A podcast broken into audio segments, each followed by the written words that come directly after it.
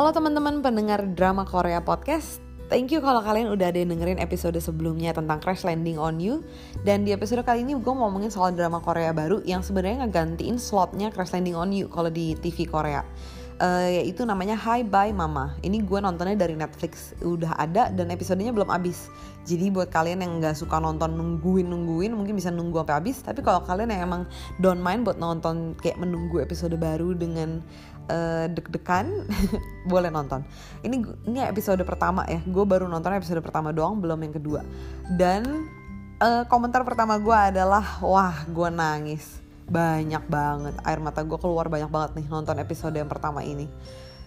Uh, cerita awalnya adalah si ceweknya namanya Chayuri, cowoknya namanya Kang Hua. Cowoknya ini sekolah kedokteran. Nah terus habis itu mereka unexpectedly ketemu gitulah pas masih muda gitu. Terus um, udah mereka pacaran, jatuh cinta, cinta-cinta banget gitu deh. Terus habis itu mereka nikah karena emang udah cocok gitu ya. Dan si ceweknya kayak mmm, udah kita nikah aja deh gitu. Ya udah terus mereka nikah.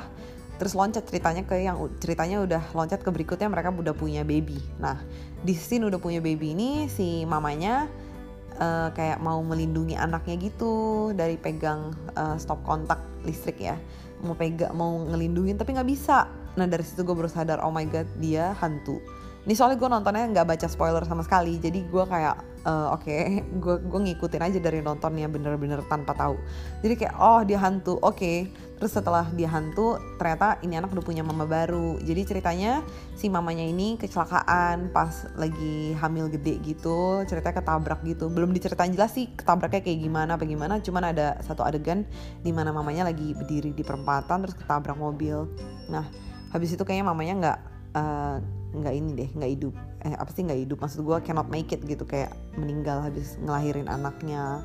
Sedih banget sih soalnya waktu dia lagi yang um, struggling gitu, ceritanya di ruang operasi ya kayaknya. Si suaminya bener-bener yang nangisnya sampai kayak gitu. Waktu suaminya nangis gue juga nangis deh jadinya. Terus um, ya jadi anaknya ceritanya udah punya mama baru, tapi mama barunya juga kayaknya bukan bukan orang yang suka banyak ngomong apa gimana-gimana. Mamanya, mamanya kayaknya cuma dapat satu dua kalimat ya di episode satu ini. Digajinya lebih dikit nggak kalau ngomongnya sedikit.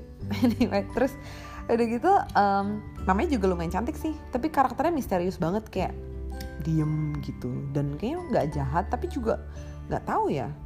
Sebenarnya kalau mau dibilang yang cocok jadi hantu, mamanya lebih cocok jadi hantu sih. Serem soalnya diem gitu. Anyway, terus nih mamanya Eh mamanya, maksud gue pemeran utamanya si Chayurinya ini uh, jadi kayak udah udah dikasih tahu sebenarnya sama kayak ada paranormal gitu yang bisa menegur gitu. Apa sih ngomongnya kalau di sana kayak ngomongnya shaman ya kalau bahasa Inggrisnya. Indonesianya mungkin kayak paranormal gitu. Jadi si paranormal bilang, "Lo tuh sebagai hantu nggak bisa deket-deket manusia gitu, jangan ganggu gitu." Terus dia bilang, "Ini kan anak gue, gue cuma pengen deket-deket anak gue, apa salahnya gitu." Nah, abis diingetin gitu ternyata emang bener, jadi ada efek sampingnya gara-gara si mamanya selalu deket-deket anaknya dari lahir sampai sekarang. Anaknya ini jadi bisa lihat hantu. Ya memang jadi bisa lihat mamanya sih, which is good ya nggak sih. Tadinya gue pikir wah jadi bisa lihat mamanya, jadi bagus dong, bisa sayang-sayangan lagi, bisa komunikasi lagi. Eh ternyata enggak, ternyata itu tragisnya justru karena anaknya bisa lihat hantu nih. Jadi anaknya tuh jadi nggak bisa bedain mana hantu mana manusia. Terus pas anaknya di kayak di T K gitu ada ada anak kecil yang hantu juga, hantu anak kecil ngajak dia main. Terus habis itu diajak masuk ke freezer. Ya namanya anak kecil mungkin kan nggak tahu ya. Terus udah gitu namanya juga hantu, hantu juga mungkin nggak bisa ngerasain freezer ceritanya. Terus udah gitu si anaknya ini jadi masuk ke freezer terus jadi kayak hipotermia gitulah, terus jadi pingsan. Terus habis itu sedih banget soalnya mamanya nemuin dan mamanya gak bisa megang, jadi gak bisa ngapa-ngapain juga kan. Jadi cuma bisa teriak-teriak di dunia hantunya sendiri, kasihan banget.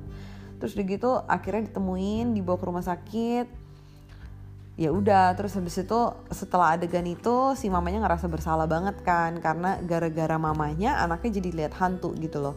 Dan gara-gara lihat hantu anaknya jadi at risk buat kayak berbahaya gitu, gak bisa bedain mana hantu mana manusia. Dan Hmm, jadi susah buat dijaga gitu kan, karena kalau bisa nggak bisa bedain mana orang mana hal-hal yang tidak perlu dilihat dan didengar. Seram amat sih ya, gitulah. Terus udah gitu Uh, akhirnya si mamanya ini kayak di tengah hujan salju gitu, di tengah Korea. B T W itu tempat bagus banget loh yang di sini tuh. Gue jadi pengen ke Korea untuk keseribu kalinya nonton film Korea. Gue pengen ngerasain pergi ke Korea tapi belum kesampean. Jadi di adegan itu dia di tengah kayak keramaian kota gitu, uh, hujan salju, terus itu dia nangis sejadi-jadinya.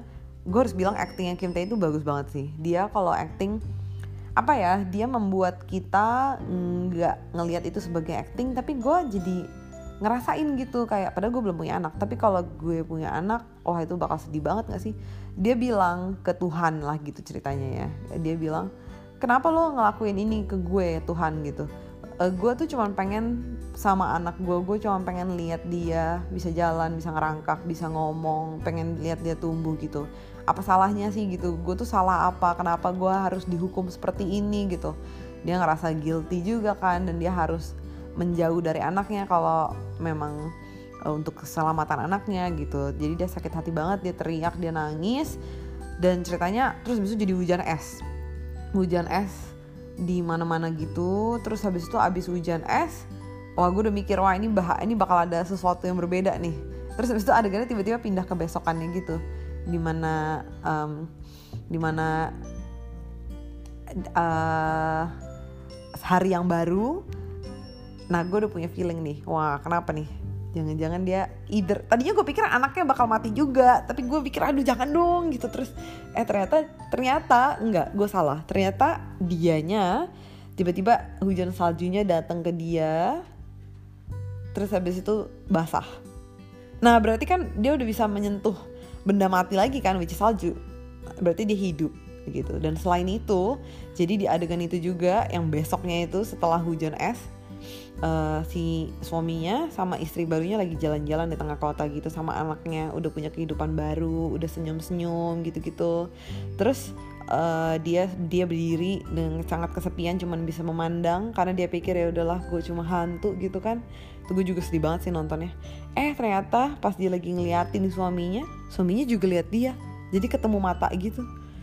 Itu kayak bedazzled banget sih gue ngeliat itu. Gue kayak wow, ini berarti suaminya bisa lihat dia.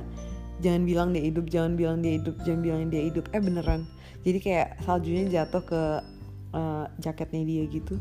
Terus habis itu dia ups gitu kayak wow berarti dia hidup lagi. Terus habis itu bersambung, wow bersambungnya udah kayak tersanjung, kayak bersambungnya pas lagi gemes-gemesnya uh. Terus habis itu ya udah sih, itu episode satunya segitu aja. Gue lumayan sangat tertarik ini, sekarang gue cuman kasih pendapat gue. Gue tertarik karena biasanya di cerita-cerita yang hantu-hantu stay gini, ini endingnya tuh yang susah. Jadi perkembangan ceritanya menurut gue bakal pasti menarik. Entah dia, gak tahu deh, entah dia suaminya nggak bisa ngenalin dia, atau suaminya ngelihat muka dia bisa ngenalin dia, atau gue nggak tahu deh, atau apakah dia cuma dikasih waktu sementara doang. Kalau nonton film kayak gini, gue teringat forty-nine days dulu, ada drama Korea tentang empat puluh sembilan hari ada di bumi gitu. Jadi kalau orang udah meninggal, kayak kepercayaannya empat puluh sembilan hari mereka punya waktu untuk menyelesaikan urusan-urusan di bumi sebelum akhirnya kembali ke kembali ke kembali ke rumah yang maha esa gitu. Ya mungkin bisa surga bisa neraka ya, tergantung kepercayaan masing-masing. Dan ya pokoknya gitulah. Nah terus di forty-nine days gitu, itu tuh endingnya gak terlalu memuaskan gitu. Tapi dan again susah lah ya kalau tentang ghost-ghost gini endingnya mau kayak gimana. Makanya gue tertarik sih. Dan hmm, ini kayaknya bukan cuma untuk endingnya aja, gue juga sangat kepengen ngelihat si cewek ini bahagia lagi. Kayak sedih banget gitu di episode satunya tuh udah sangat-sangat sedih. Dia orang yang sangat baik, keluarganya juga baik. Terus yang B T W yang jadi keluarganya, yang jadi mamahnya itu adalah yang main banyak banget drama Korea lain. Dan itu yang jadi mamahnya tuh jago banget acting sih. Jadinya benar-benar sangat um, gue kalau nonton dia, kalian ada nonton Oh Heyoung gak sih? Ini yang jadi mamanya Oh Heyoung gitu. Itu juga, waduh gue nonton Oh Heyoung tuh gue juga nangis banget tuh. Iya, terus habis itu jadi karena yang main itu mamanya, jadi cerita family-nya ini plotnya tuh kuat gitu. Kayak kelihatan banget bahwa mamanya tuh sebenarnya sayang sama dia dan kehilangan banget punya anak meninggal gitu. Tapi mungkin kayak something happen gitu ya, gue nggak tahu deh, sama menantunya, which is si dokter itu. Jadi mereka hubungannya nggak baik, sampai bahkan opa-omanya ngelihat cucunya ketemu gitu, tapi nggak bisa ngomong apapun juga. Mungkin mereka udah putus hubungan dan nggak ngakuin gitu ya. Tapi sebenarnya kelihatan banget bahwa suaminya ini sayang sama istri dan anaknya. Uh, maksud gue istri tuh si pemeran utamanya yang udah meninggal ini, tapi kayaknya dia kayak menghindari kenyataan gitu, jadi selalu sibuk di rumah sakit, selalu sedih, eh nggak sedih, selalu seneng dan nggak bisa nunjukin bahwa dia sedih gitu. Tapi kelihatan banget waktu dia lagi ngelihat si muka istrinya lagi gitu, yang waktu dia jadi manusia, dia tuh masih cinta sih menurut gue, kayak matanya bener-bener yang kayak berbinar-binar, kayak kangen tapi juga kayak cannot believe gitu dia ngelihat istrinya. Terus dia langsung ke flashback di mana adegan di mana um, si istrinya itu ketabrak gitu. Jadi apalagi yang waktu dia kehilangan nangis-nangis di rumah sakit itu, kayak aduh ya ampun, hati gue teriris-iris ngebayangin gitu. Maksudnya kayak udah nikah baru punya baby terus istrinya udah nggak ada, dan habis itu tiba-tiba bisa ngelihat lagi istrinya di tengah city gitu, kayak pasti kaget dan kangen banget gitu. Ah ya udahlah. Anyway, terus dari itu um, hal terakhir adalah drama ini juga pas banget gue nontonnya tuh pas abis denger berita tentang uh, Bunga Citra Lestari kehilangan suaminya, which is Ashraf Sinclair. Uh, gue turut berduka banget walaupun gue nggak kenal, tapi kayak nontonnya sedih banget nggak sih setiap kali nonton berita itu. Dan kadang-kadang hal-hal yang terjadi di sekitar kita tuh mengingatkan kita gitu untuk kayak apa ya, hargailah apa yang dipunyai, lakukan yang terbaik untuk keluarga, karena pada akhirnya hal-hal yang sementara-sementara gitu gak ada artinya ya kalau misalkan kita udah gak punya waktu untuk um, mengasihi orang-orang sekitar di dunia ini gitu. Anyway, kok jadi sedih gini. Jadi ya udah, semoga kita nonton episode berikutnya dan nanti gue bikin podcast lagi. Oke, okay. Thank you semuanya, dadah.